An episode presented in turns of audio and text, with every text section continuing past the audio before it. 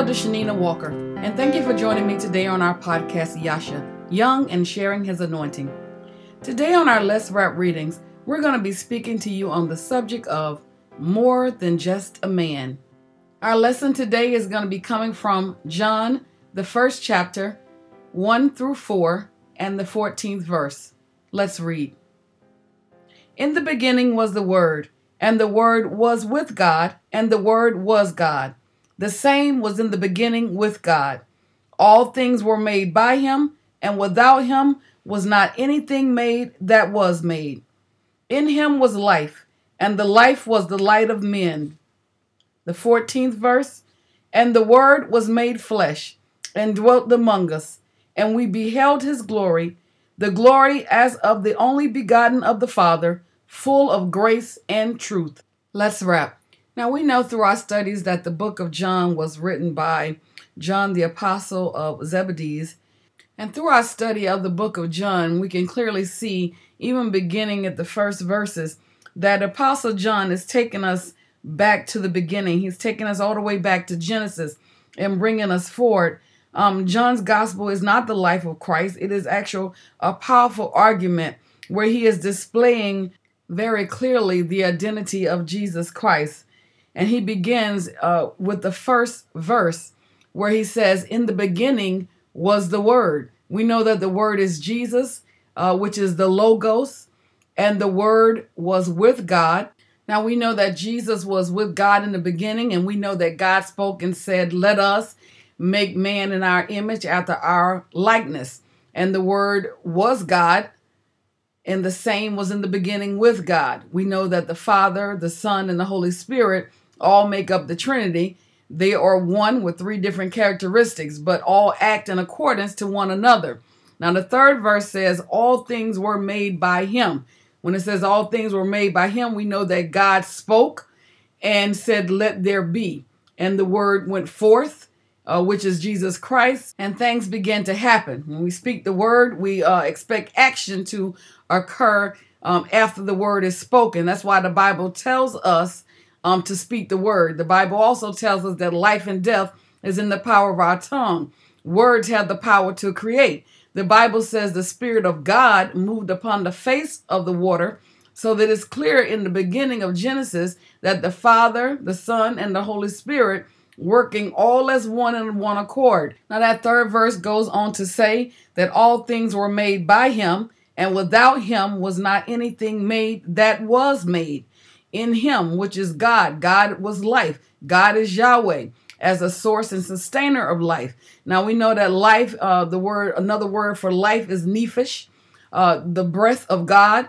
Life is contingent upon the continuing, sustaining breath of God. When God ceases to breathe life, life is no more. If God cuts his breath off from us, then we are no more. The Greek word also for life is zoe. And we see here in the fourth verse, it tells us, In him was life, and the life was the light of man. Now, life in this particular passage is referring to the Greek word zoe, uh, which is the uncreated, eternal life of God, the divine life uniquely possessed by God. We know that God sent his son uh, wrapped in human flesh to give us eternal life. Um, Jesus said in John 10 and 10, I've come that you may have life and that you may have it more abundantly. We know abundantly mean uh, exceedingly, very highly. Abundant life refers to life that is abounding, fullness of joy and strength of mind and body and soul. We know that life, uh, the nephesh and the zoe, the Bible says, was the light of man. We know from our studies through the scripture uh, that the word, which is Jesus Christ, is a lamp unto our feet and a light unto our pathway. And if in fact we are the light of the world, as the word tells us, we desperately need the light of Jesus for our daily guidance. Now, if we begin to look down at the 14th verse and we begin to see that particular scripture, it tells us, and the word was made flesh and dwelt among us. Now, we know that the word is Jesus Christ. The Bible says we're made flesh. Uh, when we think about the word flesh, we're th- talking about human likeness. He, he looked like us. He um, walked like us. He ate. He slept. He did all the same things that we do, yet without sin. The Bible says he dwelt among us. When you go to talking about dwelling, we're talking about he lived, he resided, he made uh, the world or the earth his home. He dwelt among us. He was full of unfailing love and faithfulness. Now, the remainder of that scripture goes on to say, And we beheld his glory, the glory as of the only begotten Father, full of grace and truth. So, what is the scripture saying to us? It's saying that we beheld his glory. The glory. Glory means the weight, the heaviness. The same word that's used to express importance or honor or majesty. We beheld him as the only begotten Son of the Father. Now we know that John 3:16 tells us, "For God so loved the world that he gave, he gave his only begotten Son, that whosoever believeth in him shall not perish but have everlasting life." Now you remember the day Jesus uh, was baptized by John the Baptist. Uh, we know that John testified, saying, I saw the Spirit descend from heaven like a dove resting upon him.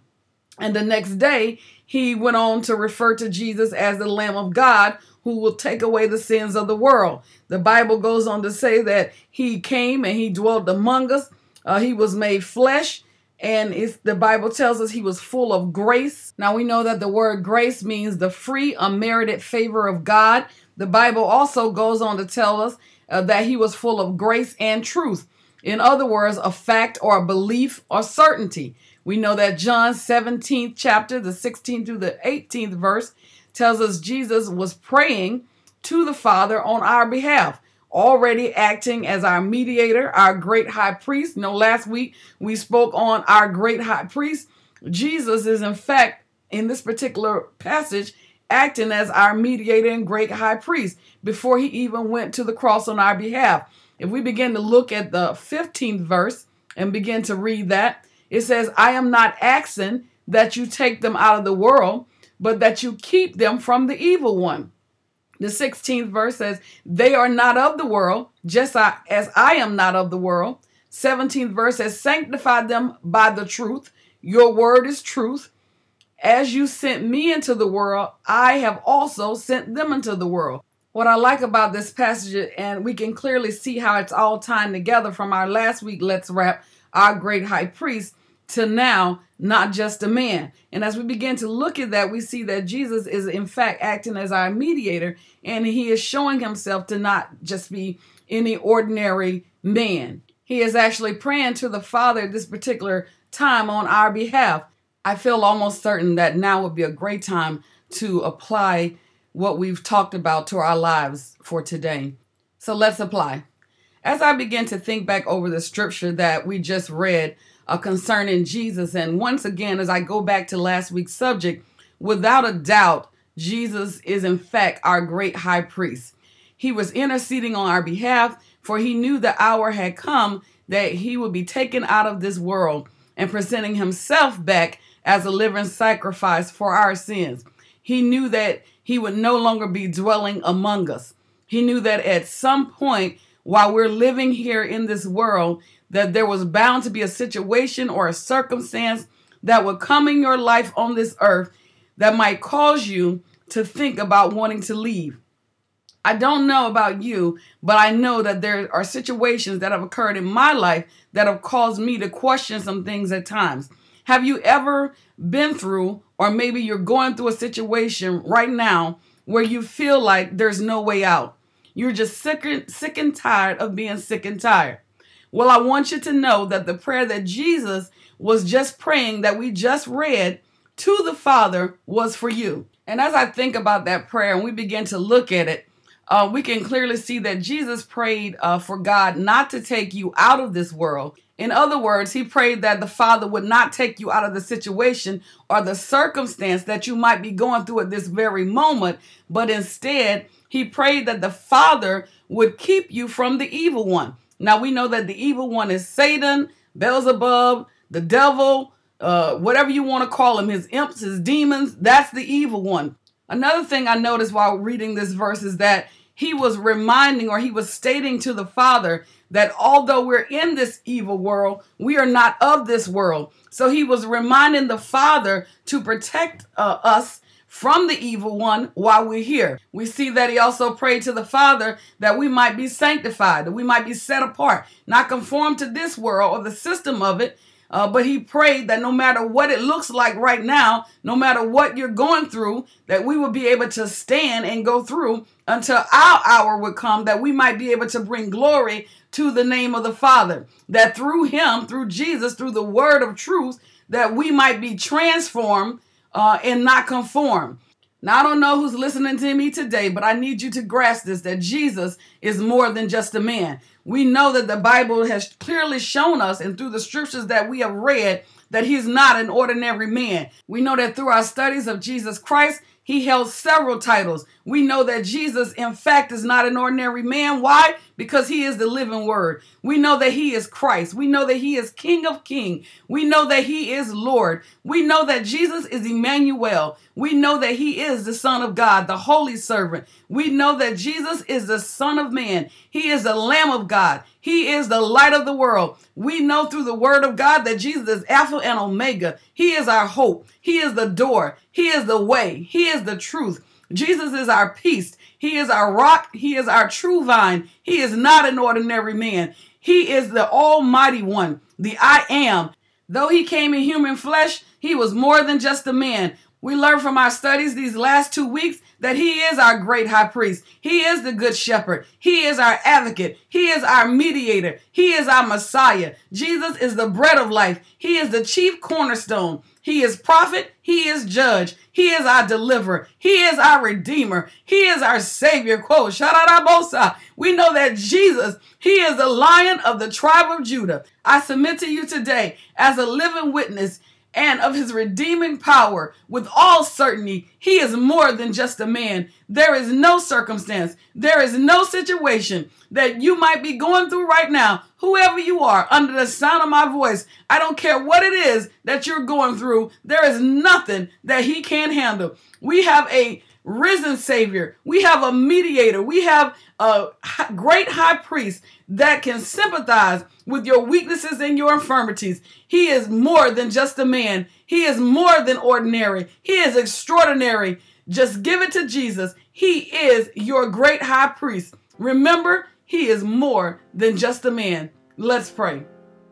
Father God, in the name of your son Jesus, Lord, I thank you for this teaching. God, I thank you for this word, letting us go, go letting us know, Father, that we have a great high priest, God, that you're sitting on the right hand of the Father, making intercession for us daily, God. God, we thank you for everything that you've done for us. God, we don't take it lightly, Jesus that you took the stripes on your back for our healing, that you sacrificed your life on the cross, oh God, that you took the punishment that we deserve, oh Father. Lord, we thank you today, God. We realize, God, we are nothing without you, God, because all of our righteousness is filthy rags, oh God. But because of the blood of Jesus, oh God, that would never lose its power, God, that we can stand in righteousness, oh Father, that we can stand in truth, oh God. We love you today, God. We thank you, oh Father, for everything that you're doing even now, God. We thank you for working out every situation, every circumstance, oh God. No matter what it is we're going through in our life, oh God. We know that we can look towards the hills with cometh our help. For all our help come from you. Father, we surrender all to you, oh God.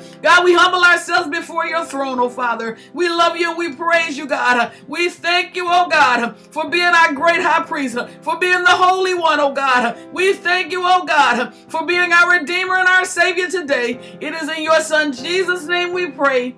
Amen. Amen. Amen.